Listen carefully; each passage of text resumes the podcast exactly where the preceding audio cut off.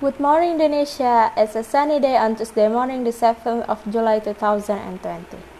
This is Sylvia who's serving you the hottest and the most leading news of the hours in breaking news. This time, the news came from India. India becomes third hardest hit country with nearly 700,000 coronavirus cases. India announced Monday that it has nearly 700,000 coronavirus cases taking it past Russia to become the third hardest hit nation in the global pandemic.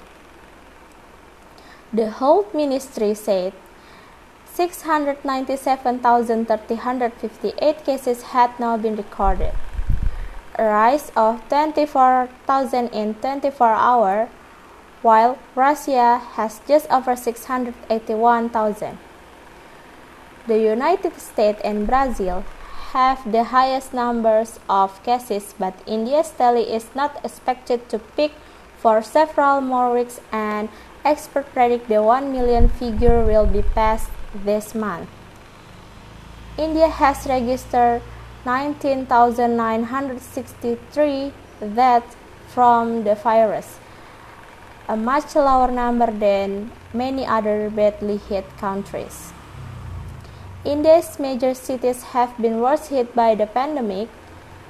New Delhi and Mumbai each have about 100,000 cases, with 3,000 deaths in the capital and nearly 5,000 in Mumbai.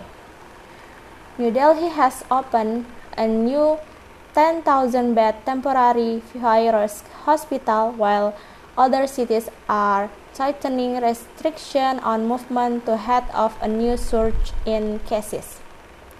The Kerala state capital, Tiruvananthapuram, imposed a new lockdown from Monday with public transport shut and only pharmacies allowed to open. The countdown came after hundreds of new cases were reported across the state which had been praised for its action to curtail the pandemic. Okay, that's all for now, and I'll be back with more updates later. Goodbye.